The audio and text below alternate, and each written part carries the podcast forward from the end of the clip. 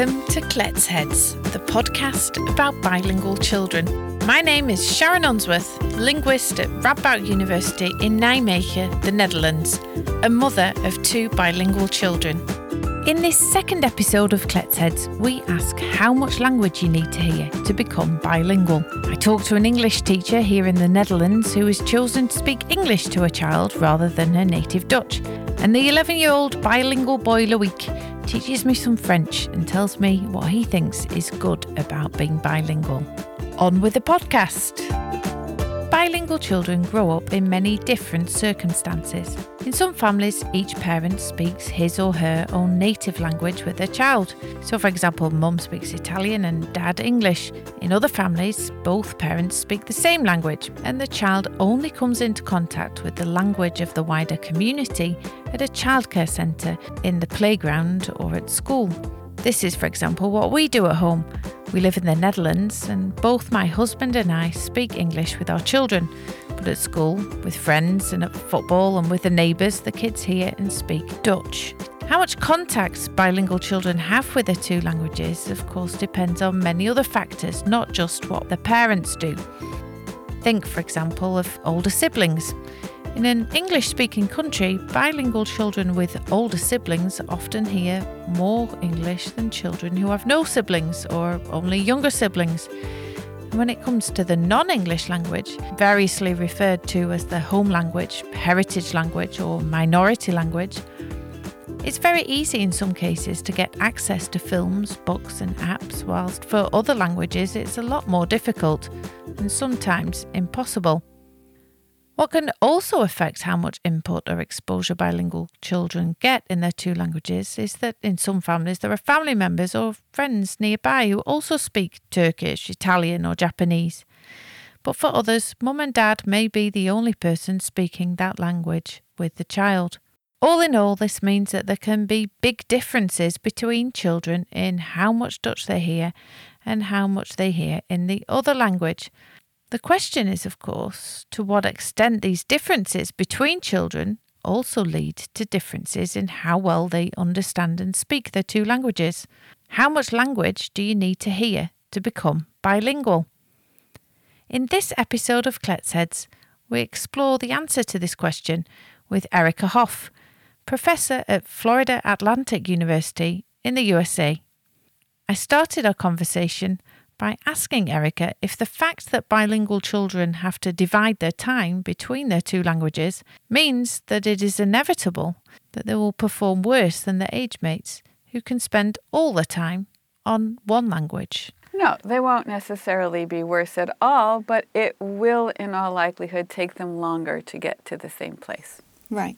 So, will that be the same, say, for all different aspects of uh, language? Well, no. In the long run, no. Early on, different aspects of language are very tied together in a development. And so you see the effect of the split input or exposure um, as you described it. You see those, those effects across the board in vocabulary growth and grammatical development. But in the long run, things like vocabulary development and grammatical development differ. In grammatical development, at, some point, children have mastered basic aspects of the grammar. They know how to put words together. Once you know how to put words together, then, then you've accomplished that. And so, in those kinds of milestones, we see, and other people who have studied this, see that the bilingual children catch up to the monolingual children um, after a lag.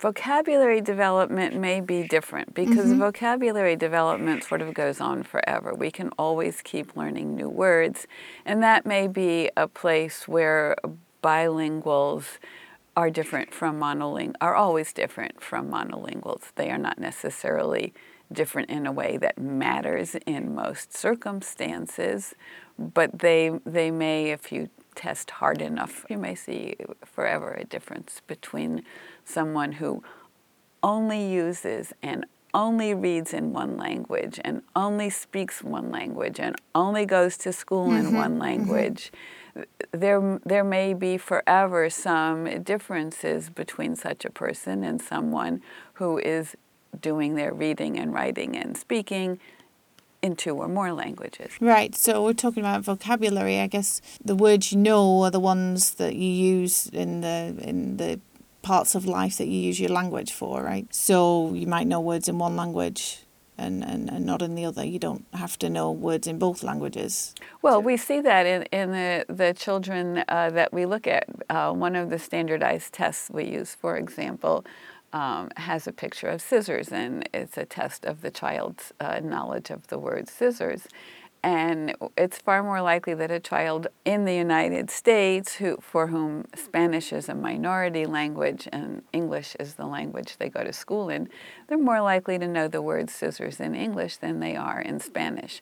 And that's just one example. There are many, many examples of words that bilinguals will know in one language and not the other because they only do that activity in one Yeah, language yeah. and not the other. I remember when my um, daughter went to school uh, a year or so after she started, and uh, this is one of my favourite examples.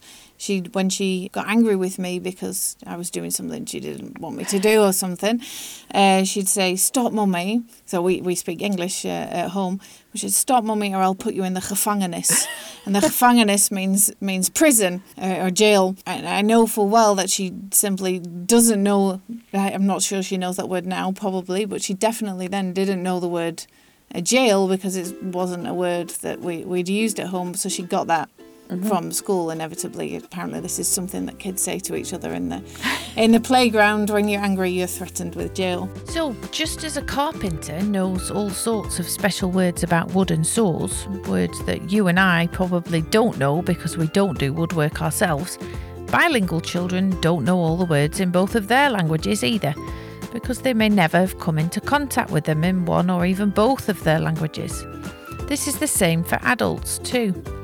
So we're talking about comparing bilinguals and, and, and monolinguals. We've spoken about the different words that they might know, and we've spoken about their grammar or the way they put uh, words together into a sentence.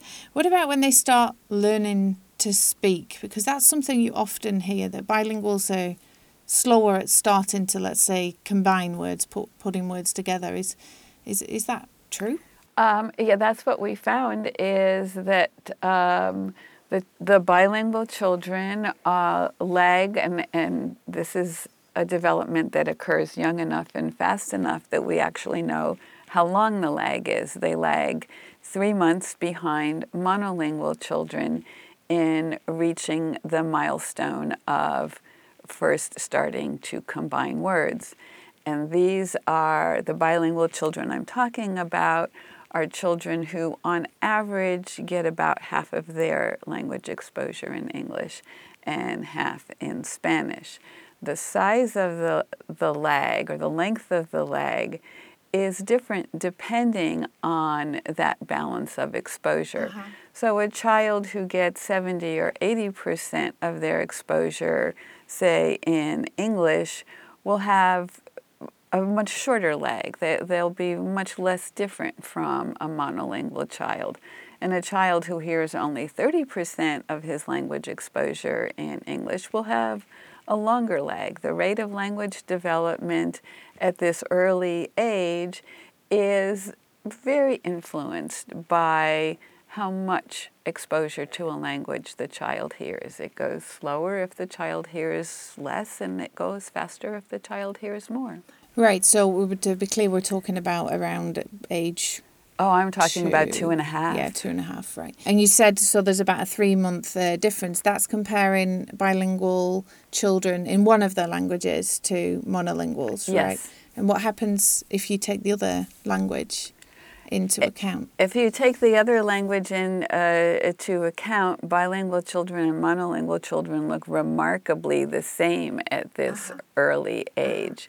You can, at a young age, it gets hard to do with older children, but at a young age, you can pretty much count all the words a child knows. Right. And if you count all the words that bilingual children know in their two languages, it is very much like the number of words that a monolingual child knows in just that one language. So, when it comes to how children put their sentences together, what we call their grammar, then once children have learned the various structures that they need, they can use these to create new sentences with any words.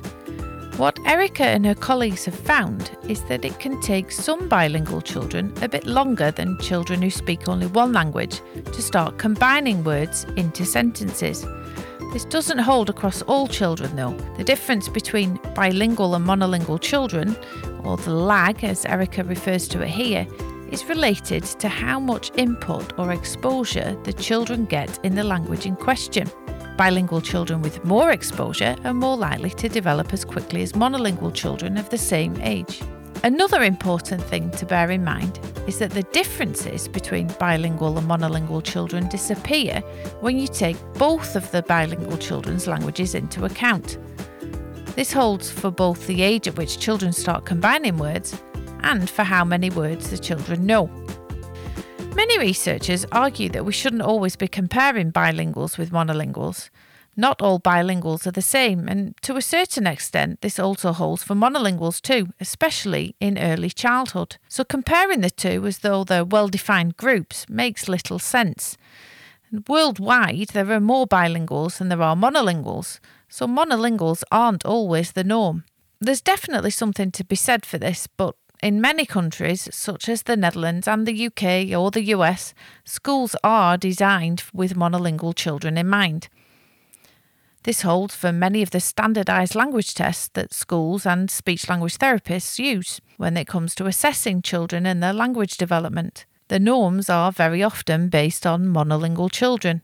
As long as this is the case, comparisons between bilingual and monolingual children are inevitable Erica explained how important it is to take into account other factors that can influence children's language development when you're making such a comparison. One of these factors is the parent's level of education, which is often used as an indicator of what's called socioeconomic status. Socioeconomic status is a very strong predictor of language development. Right. And if you look at norms, uh, so big, large databases of the age at which children do things. If those norms are done well, they include a range of children from lots of different backgrounds. Mm-hmm. And bilingual children who get uh, studied also come from a range of different backgrounds, and it's just important to compare like uh, to like. Right. So if you compare bilinguals with parents who've got a different level of education, say lower than your monolinguals, then you might find differences between the two, but it might not necessarily be due to them being bilingual. Absolutely. Right. You mentioned before that it can really matter how much of a language bilingual children hear, and we know that that varies, right? Some children only hear a, a bit of the language, uh, the the minority language, and others hear that most of the time, especially in the in the early years when they're at home. One of the questions I think parents have is how much input is enough. How much language do you need to hear to be able to become bilingual? Do we know the answer to that? I, I don't think we we know. It's a it's a question people talk about, and and people have uh, tried uh, to do uh, research on. Clearly, there is some limit to how much information children can process at a time. You couldn't take a monolingual child and just talk to it twice as much, and then that baby would learn to talk twice as fast. I mean, right, right, right. The experiment's right. never been done, but nobody doubts uh, yeah. the outcome of it.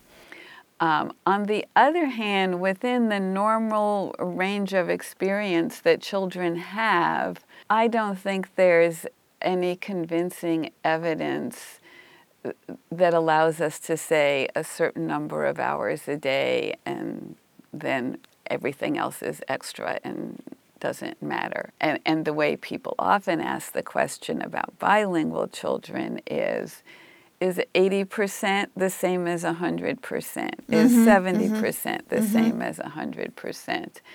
I think the best answer to that is no, that is, every extra amount makes a difference. whether it's a detectable difference or an important difference is again a, another matter. What, what often happens, and, and this should be, I think, a comfort to, to parents who are trying to raise their children as bilinguals in a monolingual world, which is often um, yeah. the, the circumstance for Yeah, schools, is that where, where the schools are designed for monolingual children, they are still designed for a range of monolingual children. Right. Bilingual children are doing more. They are learning two languages. But the fact of the matter is, with a lot of, of support, children can do two languages and, and not be at a great disadvantage, particularly if they're dominant in one language. And that's usually the case. That a, a perfectly balanced bilingual is kind of a rare creature. I always Um, say it's a very monolingual perspective on bilingualism. when we see children who come from bilingual homes, the children who have the most English dominant exposure are very close and sometimes not uh, noticeably different from uh, the monolingual children. The children who whose exposure is primarily in Spanish uh, have a different outcome. Bilingual children who know exactly the same in both languages are rare. According to Erica, all the language input a child hears is important. But whether you really hear the difference between a child who hears English 80% of the time and a child who hears English 100% of the time is questionable.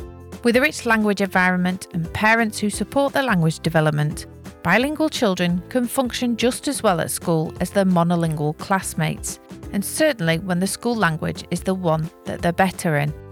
We're talking about the way in which, you know, how much you hear of a language can affect the development of that language. So, is it really an effect on how quickly you learn the language, or is it also an effect on where you end up, right? How well you end up speaking it? I think the best answer to that question is that the amount you hear a language influences how quickly you acquire it. Right.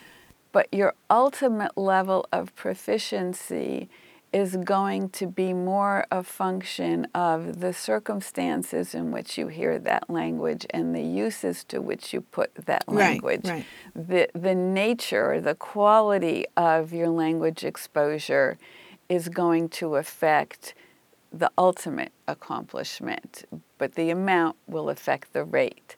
That's a bit of an oversimplification, Right. but I think there's a lot of truth in that. Okay, we'll get to quality in a minute, but for now, let's first listen to our Klets Head of the Week.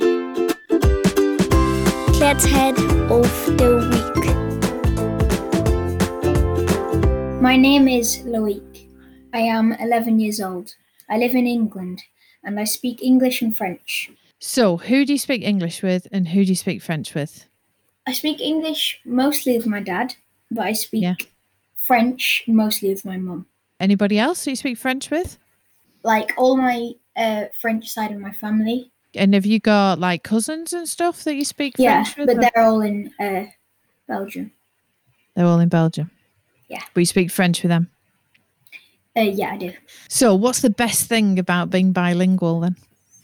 Uh, the best thing is that I have a wider span of languages, and it's like kind of fun because like a few people in my school are French, and we can just talk, and nobody like knows what we're saying.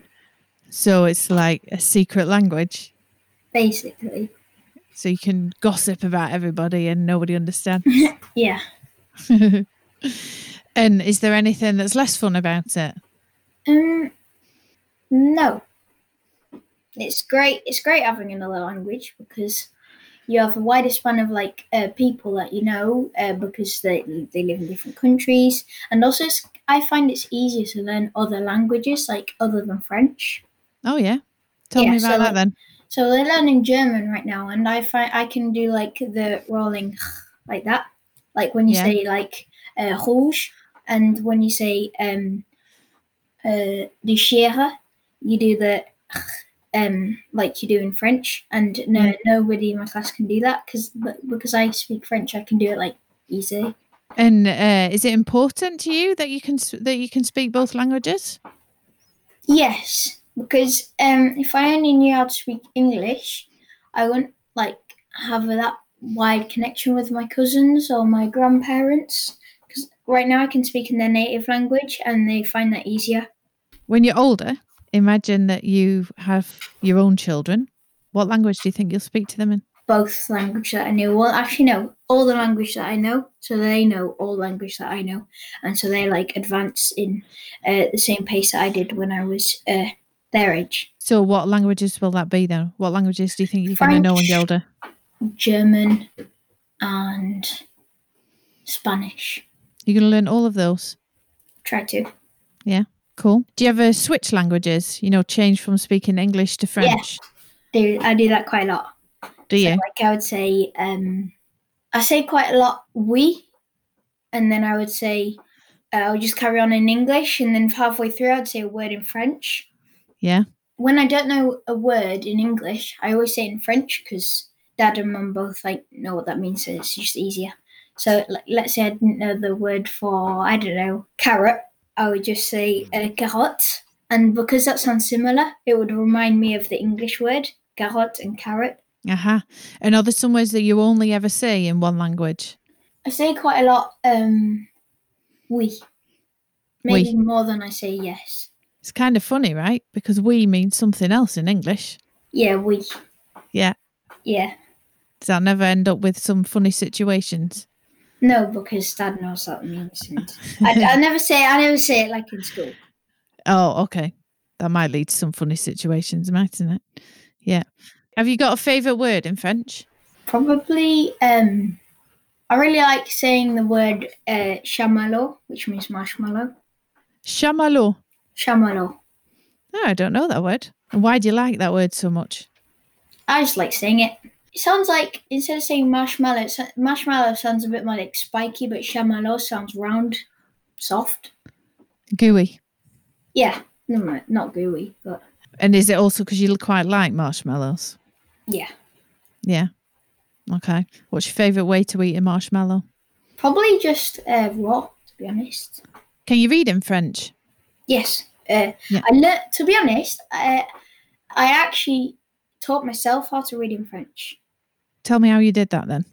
Well, um, my granny, uh, who's in who lives in Belgium, she gave me like these comics in. hmm Well, she didn't give them, but when I went over there, I would like start to like.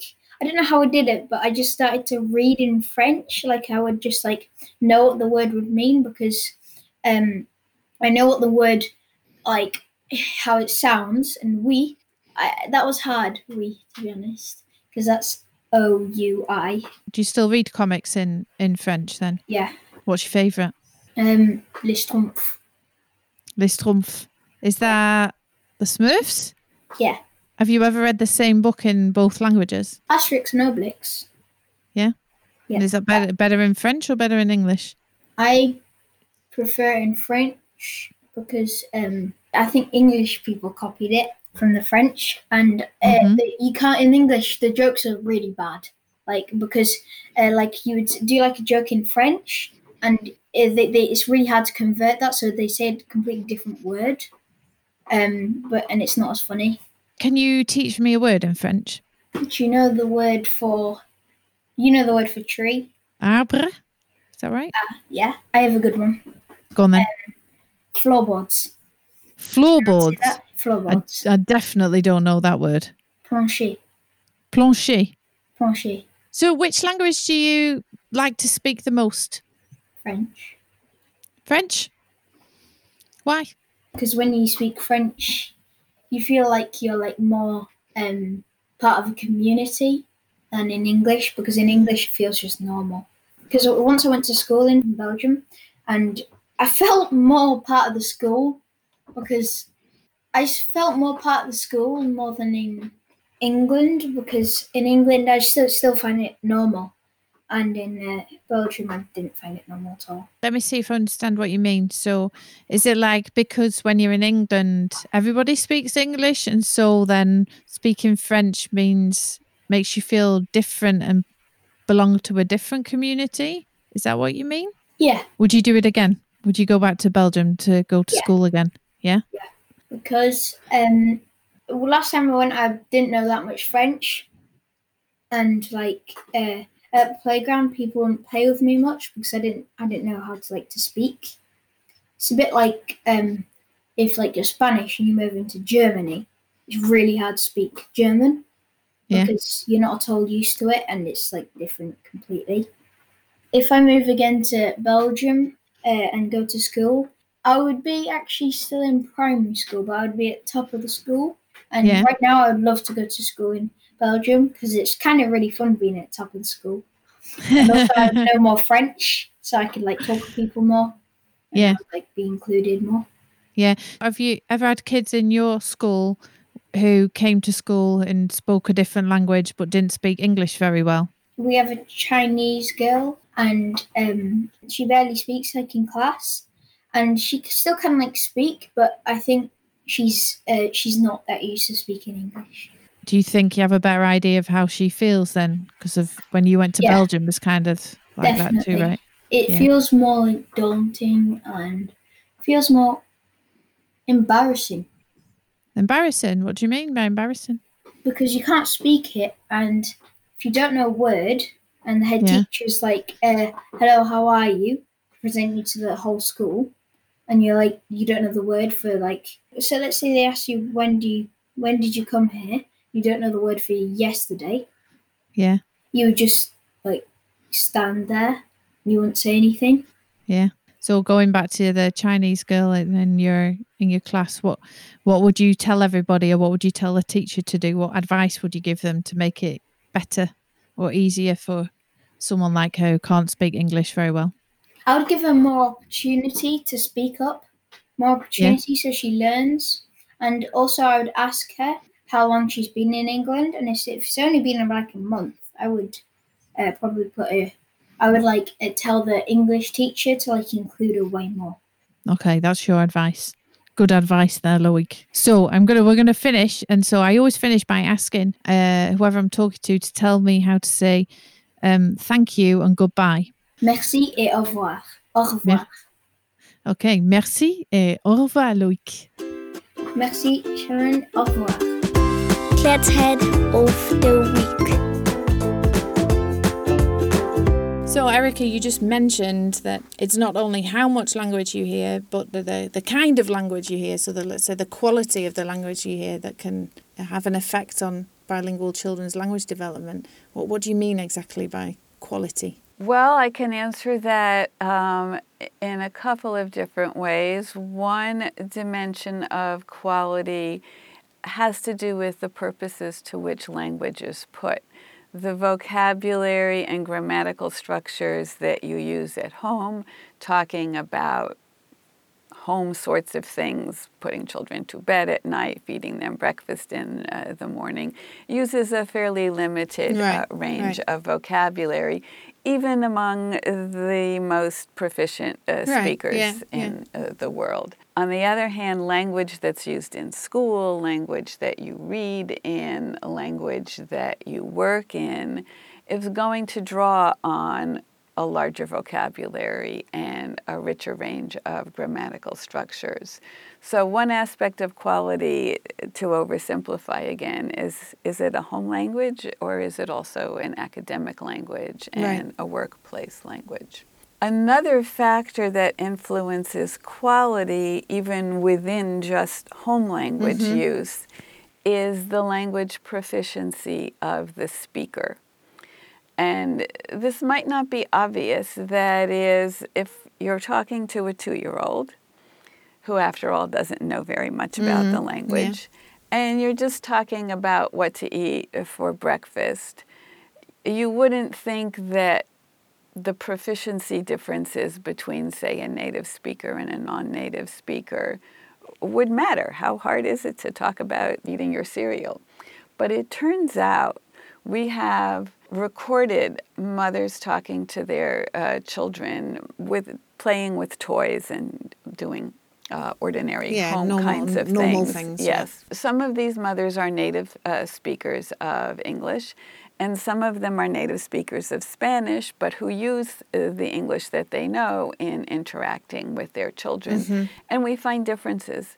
We find differences in the range of vocabulary that's used, and we find differences in the complexity of the grammatical structures that are used, and importantly, the, the limits in the range of vocabulary limits what we call the informativeness of the language. That is, children have to figure out the patterns of language from the speech they hear.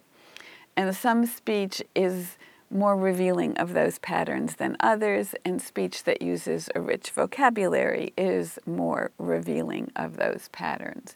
So, what we find looking at just monolingual children is the richness of the vocabulary in the speech they hear and the complexity of the grammatical structures in the speech they hear are positive predictors of their language development.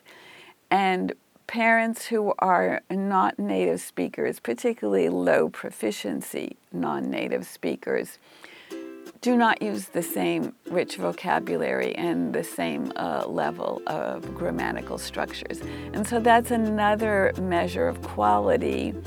So, the quality of the language input is important. Quality can refer to the context in which the language is used and who is providing language input to the child. The language that children hear at school contains a larger variety of words than the language that children hear at home. The sentences are also much more complex. This makes sense because the subjects you talk about at school are much more complex than what you talk about at home. The people who talk to a child can also differ in how fluent they are, how many words they use, whether they ask a lot of questions, or the extent to which they explain things to the child. Erika told us about research that she and her colleagues have done in the US showing that Spanish speaking parents who had learned English as a second language and who spoke English rather than Spanish to their toddlers talked to their children in a different way than parents who were native speakers of English. The second language learners tended to use less complex grammatical structures, and the number of different words they used was more limited. What Erika and her colleagues found was that this impacted on the language development of the children Toddlers who heard more input from second language learners of English and less input from native speakers had poorer language skills in English, at least at this early age.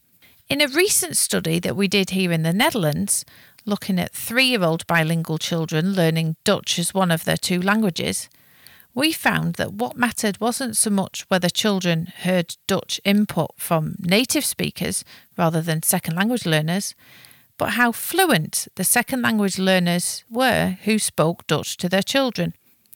Now, what can we conclude from these findings? Well, one conclusion is that you shouldn't speak your second language to your child if you don't speak it very well.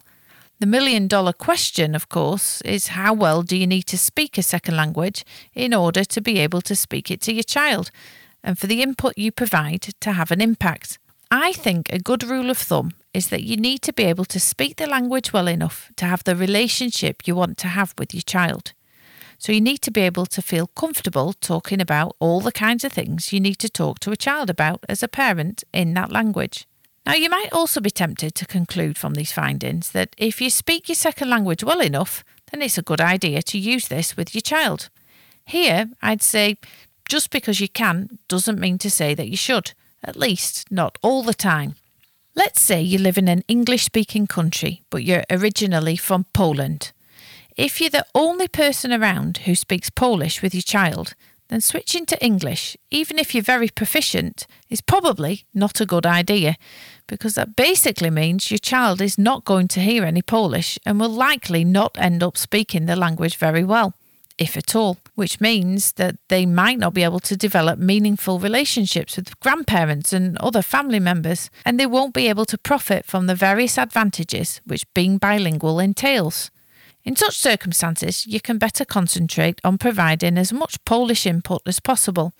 If your children hear English from your partner, from other adults and at childcare or at school, they'll manage without input in English from you too. Imagine, though, the reverse situation. So you're a Polish native speaker living in Poland, and your partner is a native speaker of English. In this situation, it might well make sense for you to speak English, your second language, at least some of the time, and of course, assuming you speak it well enough. The logic is essentially the same. If your children hear Polish at childcare or at school and from your wider family, then they'll likely manage without your input in Polish too. And the chances of developing into fully fledged bilinguals who actively use and speak both languages will be much greater. In the next part of the podcast, we hear from an English teacher here in the Netherlands who chose to do just this. She speaks English to her child, a language which isn't her native language, but is one that she speaks very well. Let's klets! Hi, my name is Marjolein. I live in Rijssen and I speak English with my child. But you're not a native speaker, I understand. No, that's correct.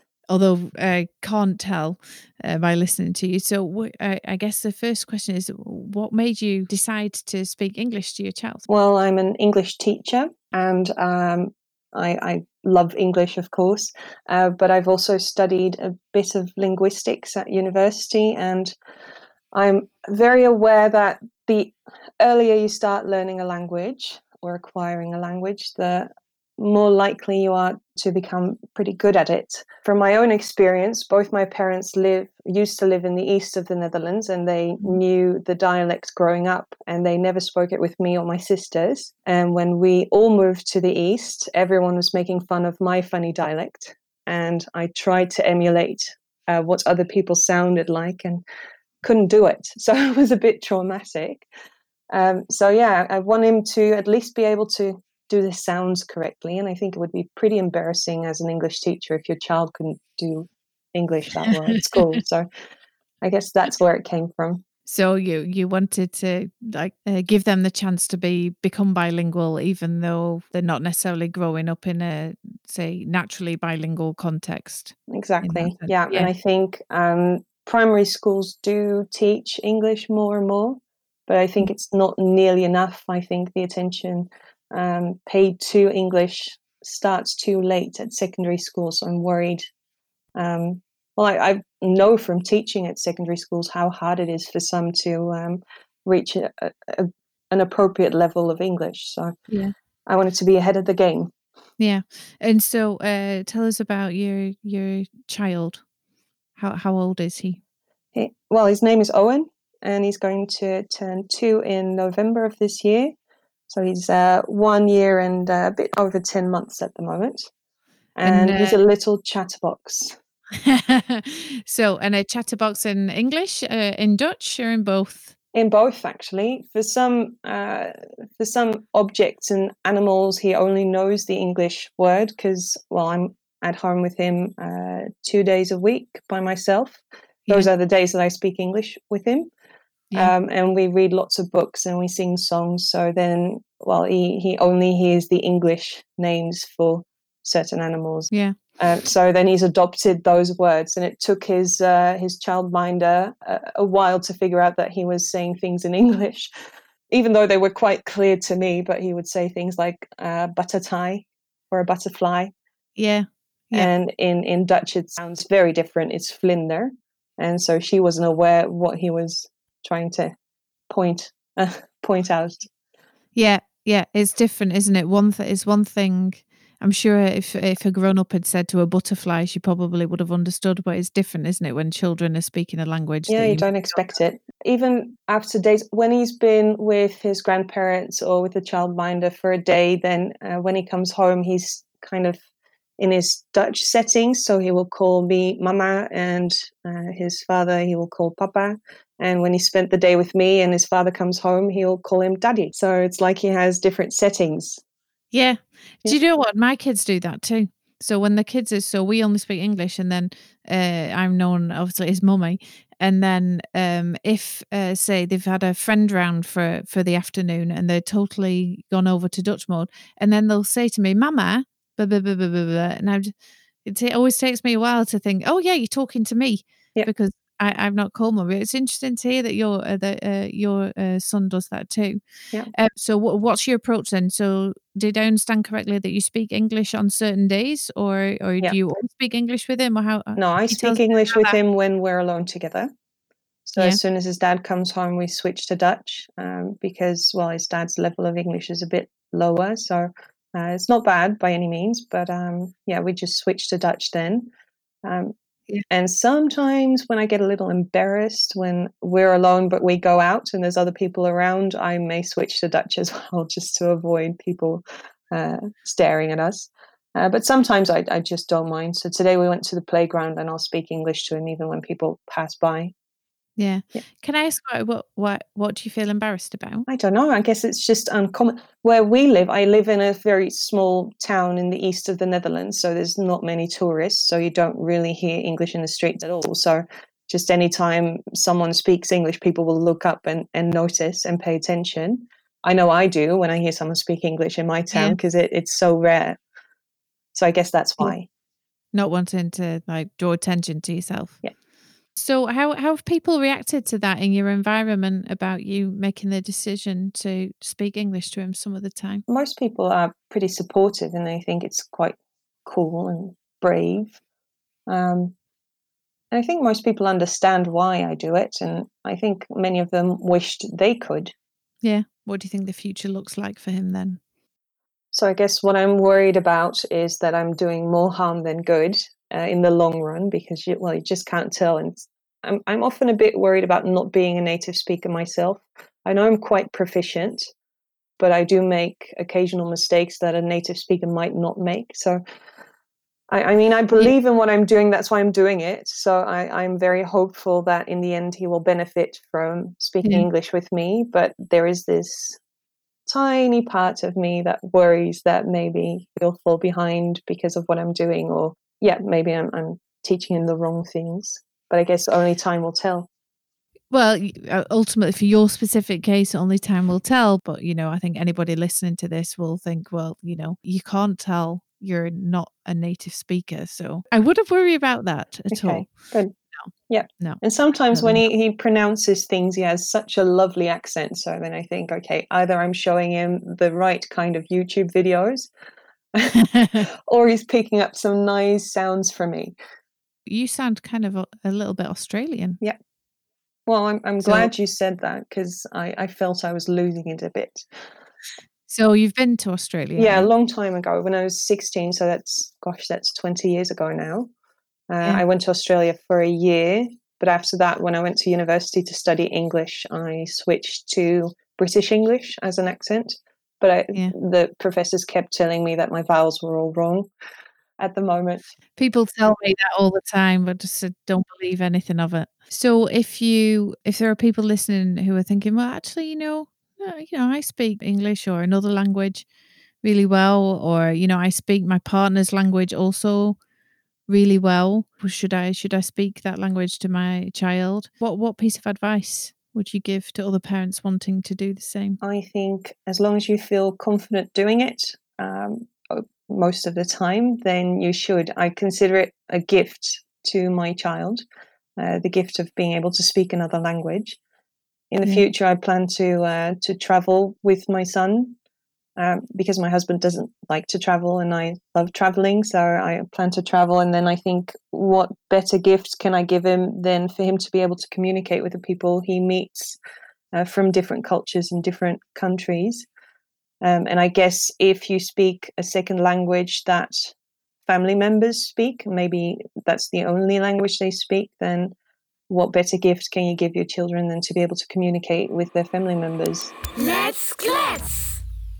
Okay, so I think we're going to wrap it up for this particular episode. Maybe we can finish by talking about what these uh, findings mean for what teachers can expect from bilingual children. Well, I think teachers, and, and for that matter, parents and speech language pathologists, have to recognize that language acquisition is not a magical uh, process. It takes time, it takes exposure, and the children who are acquiring two languages are doing more than the children who are acquiring just one. and it will take them more time. And the fact that the bilingual children may not have as big a vocabulary and may not be as advanced speakers as the monolingual children is normal. It's to be expected. It doesn't mean there's anything wrong uh, with the child. And so uh, parents and teachers need to have reasonable expectations and not use uh, their idea of what's typical for a three year old or a five year old in monolinguals and evaluate a bilingual child against that standard, they would come to a wrong conclusion about the bilingual child's abilities. So, there's no real clear answer to the question of how much of a language you need to hear in order to become bilingual. But what research has shown is that how much a child comes into contact with his or her two languages and the type of input that they get in those languages both have an effect.